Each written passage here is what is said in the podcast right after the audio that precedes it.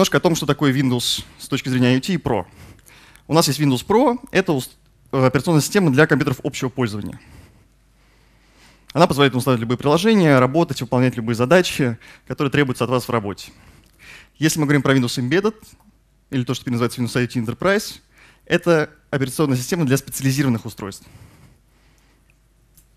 Она предназначена для того, чтобы на нем работало специализированное приложение, которое выполняет определенную задачу. Это разница в подходе к лицензированию этих операционных систем. Вы не можете получить на домашнее устройство IoT Enterprise за исключением некоторых корпоративных, соглаш... Э, корпоративных апгрейдов, которые будут стоить очень дорого. И это, не всегда, это далеко не всегда необходимо. Теперь, почему это называется IoT? Почему мы назвали это Embedded, теперь мы называем это IoT? Идея в том, что действительно эта операционная система становится уже ближе к IoT за счет того, как мы ее развиваем, за счет того, как развиваются технологии вокруг нее и за счет сферы применения. А теперь Windows можно установить на очень маленькие устройства, используя Windows IoT Core. Это буквально тот же самый Raspberry Pi, на котором будет стоять операционная система, которая будет крутить приложение на Windows. Это действительно дает нам возможность все больше и больше расширять спектр применения операционной системы. Какие требования к IoT-устройствам мы видим со стороны Microsoft, выдвигает рынок? В первую очередь это безопасность. Да? Intel уже рассказал о этой истории с э, огромным бутнетом из э, устройств, подключенных к интернету, не являющимися компьютерами. То есть мы понимаем, что э, чем больше мы используем такие устройства, тем более лакомым кусочком они становятся, тем больше интересного можно с них получить, и тем важнее они с точки зрения результата.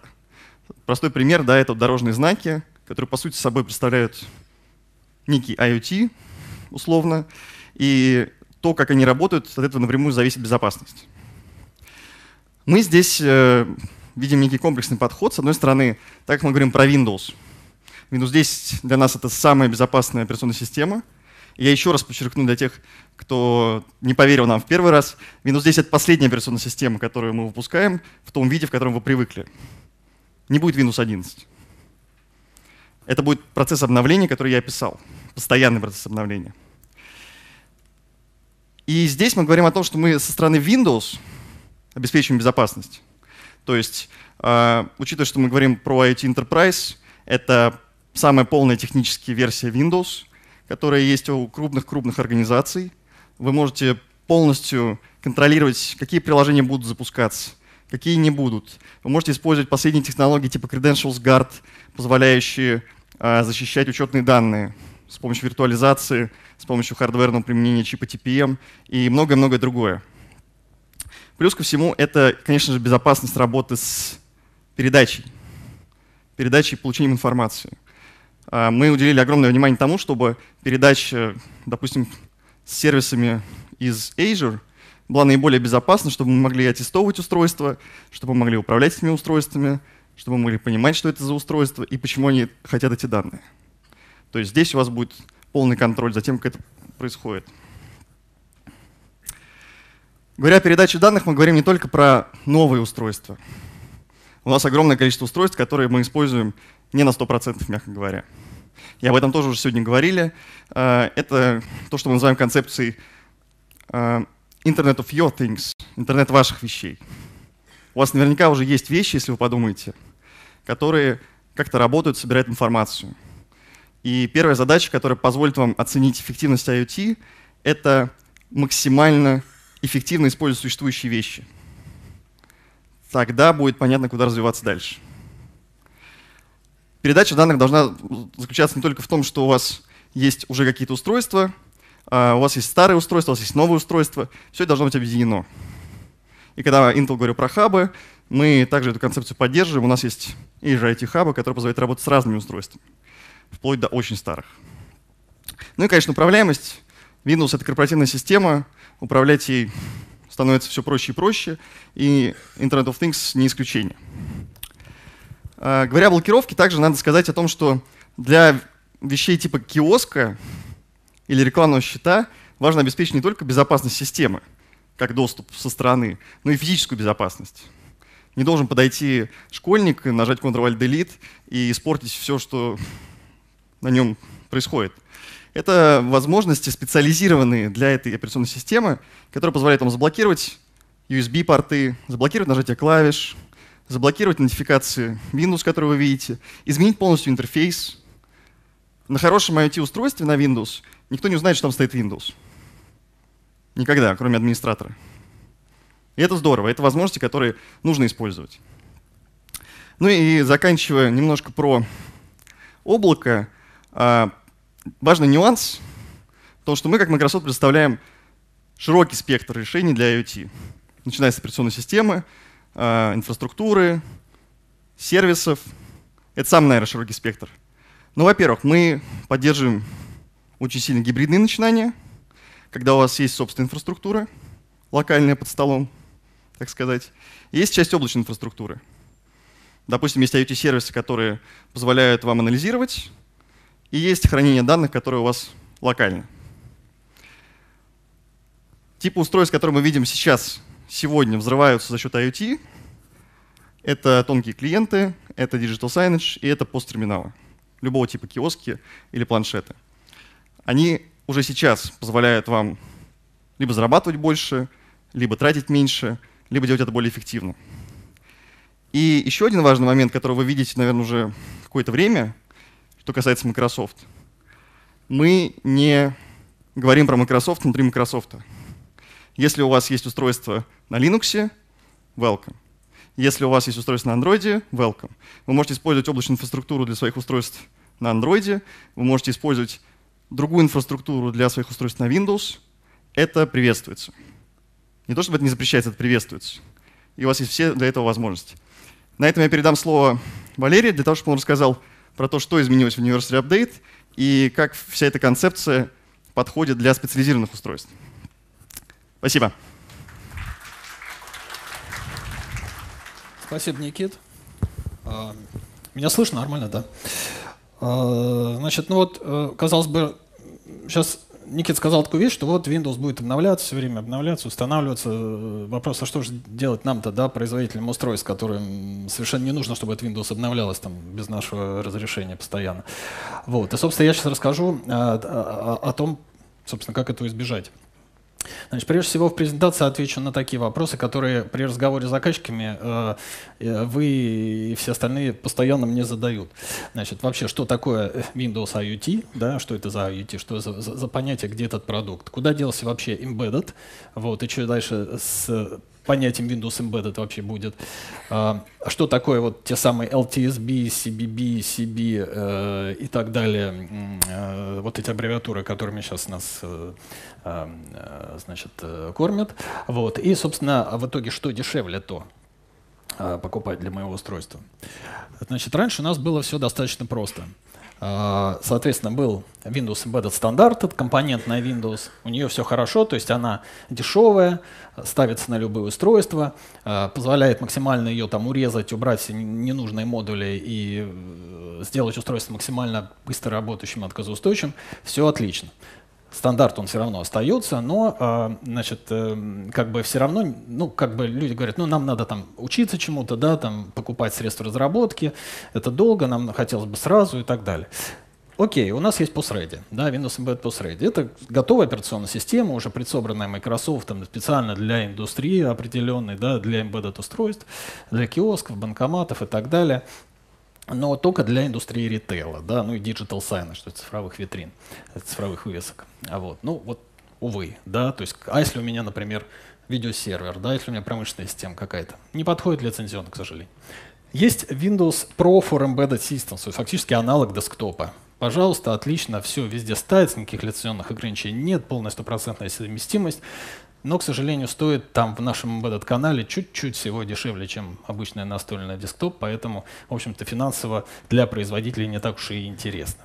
Вот. Ну, Embedded э, Compact или он же CE, ну, там это вообще такая версия, совершенно отдельный канал. Кто знает, тот знает, кто не знает, э, к нам на стенд подойдете, вам там расскажут. А, значит, что у нас произошло?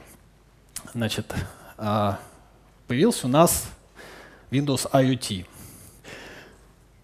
Стандарт у нас окончился на версии 8. То есть больше в Windows 10 IoT компонентной версии так таковой нету. Это надо четко понимать. Значит, PostReady у нас трансформировался в продукт 10 IoT Enterprise Retail and Sync Client лицензия. Значит, отлично, то есть появилась наконец лицензия для такого устройства, как тонкий клиент. Вот такого раньше не было. То есть это действительно классно, потому что версия очень неплохо стоила. Кто знает PostRate, то знает, что эта версия очень экономичная, она почти в два раза дешевле, чем десктопная версия. И вот ее наконец и для тонких клиентов тоже. Соответственно, Windows Pro у нас трансформировался в две версии. Это IoT Enterprise просто, которая аналог десктопа, и э, лицензия для планшетных компьютеров, которая очень дешевая, очень экономная, вообще классная, да, но там есть ограничения такие основные, как то, что это только для планшетных компьютеров, причем именно в таком форм-факторе, да еще и ограничения по экрану, э, не более 9 дюймов, и еще там есть список процессоров какой-то, которые только там для мобильных простых устройств. В общем, все достаточно непросто. И Windows 10 IoT Core. Если какие-то вопросы по ней есть, к нам на стенд вам там расскажут. Соответственно, появился anniversary update. Мы там очень радовались там, появлению вот этих там версий для тонкого клиента, для планшета. Да. Anniversary update, э, в общем, все опять поменялось. На самом деле поменялось, я считаю, что в лучшую сторону. А сделали, э, сделал Microsoft наконец-то там вот какие-то там многочисленные отзывы и так далее дошли до, до людей, принимающих решения, не такие те решения приняли. Microsoft услышал фидбэк и принял наконец решение фактически уравнять стоимость Windows с производительностью устройства. А как посчитать производительность устройства? Собственно, решили привязаться к мощности процессора. Итого, цена лицензии теперь зависит от мощности процессора. У нас есть действительно раз, два, три. То есть первое это entry лицензия, совсем дешевая. Она стоит примерно так же, как та вот таблеточная а, планшетная лицензия, то есть совсем-совсем дешевенькая. Она для атома, для селерона э, со слабыми ядрами и для ряда серии AMD. Есть лицензия подороже, называется Value. Стоит она примерно так же, как стоит по среде. Э, и подходит для, соответственно, Pentium, Core i3, i, i, i, i5 и для AMD а, а, ряда серий. И, соответственно, high-end версия, ну, это для самых таких продвинутых устройств, то есть Core i7 и соответствующие э, им примерно по мощности AMD процессора.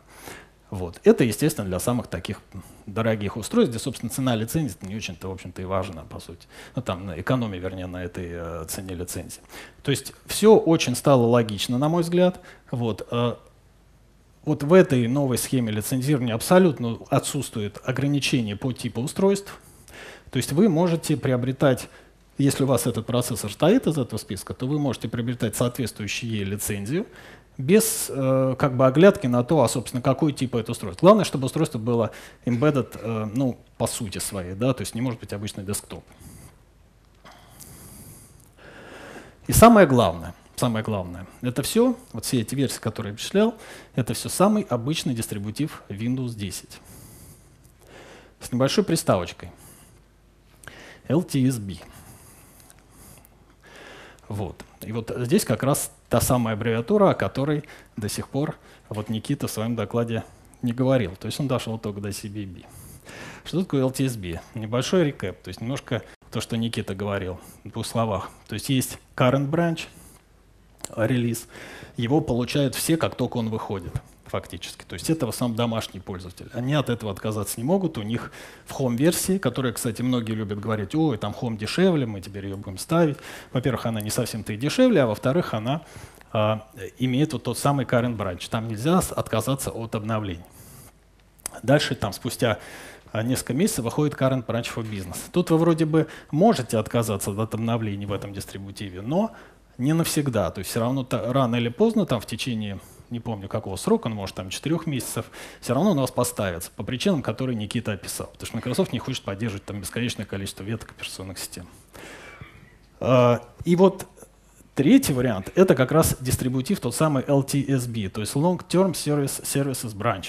То есть надо понимать, что это отдельный дистрибутив, который вы можете скачать как в реальной версии, так и в боевой версии после того, как лицензию покупаете.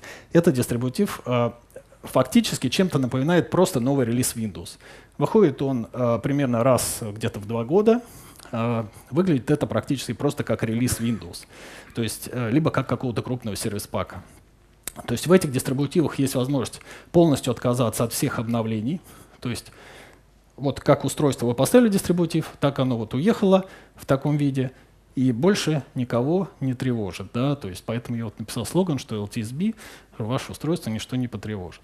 Если в дальнейшем вы решили обновить устройство там у стоящих у ваших заказчиков, то вы просто делаете новую сборку с этим новым дистрибутивом, когда он выйдет, да, как будто бы это новая версия Windows. И доставляете ему эту сборку уже э, на устройство для, для их обновления в полях. Вот, это такой важный момент. Да, и, кстати, можно пропускать версии, то есть не обязательно ставить следующий LTSB дистрибутив обязательно на предыдущий. То есть можно там не ставить его, потом через там, 5 лет э, поставить, там, доработать свое приложение, поставить новую версию и установить уже обновленный образ он чуть-чуть отличается. Этот дистрибутив чуть-чуть отличается от а, всех остальных дистрибутивов. Собственно, отличается чем? Нет картаны. Ну, я думаю, все без нее пока обходились. Нет Windows Store. А вот. Я думаю, для embedded устройств функция совершенно не актуальная и вряд ли когда-то актуальной станет. Хотя всякое бывает. А, нет а, браузера Edge. Вот. А кто-нибудь знает, да, что это такое? Ну вот, да, один человек поднял руку. Два. два. А, вот, а вот он даже пользуется, наверное. А, так, Э, соответственно, э, этого нету, но для embedded устройств, как я сказал, нам этого, собственно, и не нужно. Зато у нас есть что? У нас э, есть работа без активации, то есть что такое? Не совсем без активации. То есть если устройство в интернет выйдет, оно активируется. Но если устройство по своей сути и по предназначению не выходит никогда в интернет, Windows будет работать, как будто бы она и, ну, как будто бы она активирована, собственно. То есть никак отражаться вот эта вот ее неактивированность на работе устройства не будет, никаких водяных знаков, ничего. Если правильно настроен вот этот этот USB-шный дистрибутив. Вот. Нет вот этих вот самых обновлений, перезагрузок постоянных. Вот. И, соответственно, она дешевле, потому что она и в embedded канале. Что делать со старыми устройствами? Соответственно, вот эти все на старая операционная система, они доступны у нас все равно в канале, новые устройства можно по-прежнему на них производить, но если кто-то, заказчик в полях, там, магазин, банк, еще кто-то, предприятие хочет обновить у себя операционную систему, то им можно доставить эти обновления по схеме Field Upgrade. То есть такая схема есть. Вы как производитель или интегратор можете у нас купить просто лицензии и поставить их в виде э, образа обновления э, конечному пользователю. Соответственно, со всех версий до там, либо 15, либо 16 версии обновление происходит бесплатно, о, вернее, за деньги, а с 15 на 16 бесплатно, если у кого-то стоит уже 15 версия. Вот. Э, Ну и, наверное, вот, вот, вот, вот резюме, значит. То есть у нас embedded, все старые версии embedded, они по-прежнему доступны, их можно купить. Значит, э, две э, схемы нас теперь существуют по десятке. Это по типу устройств, та вот, которую я перед этим показывал. И по Anniversary Upgrade это э, по мощности устройств. Значит, Windows 10 Enterprise это тот же самый Windows 10, но чуть-чуть другой дистрибутив. Все вот эти три версии entry, value и high-end — это просто три разных лицензии, это надо понимать. То есть продукт — это один. Полная версия вот этой дистрибутива LTSB, она доступна только у нас в канале. В корпоративном ее тоже можно купить, но только в варианте Enterprise Upgrade, там Software Assurance. И обновление установленных устройств можно проводить по схеме Field Upgrade.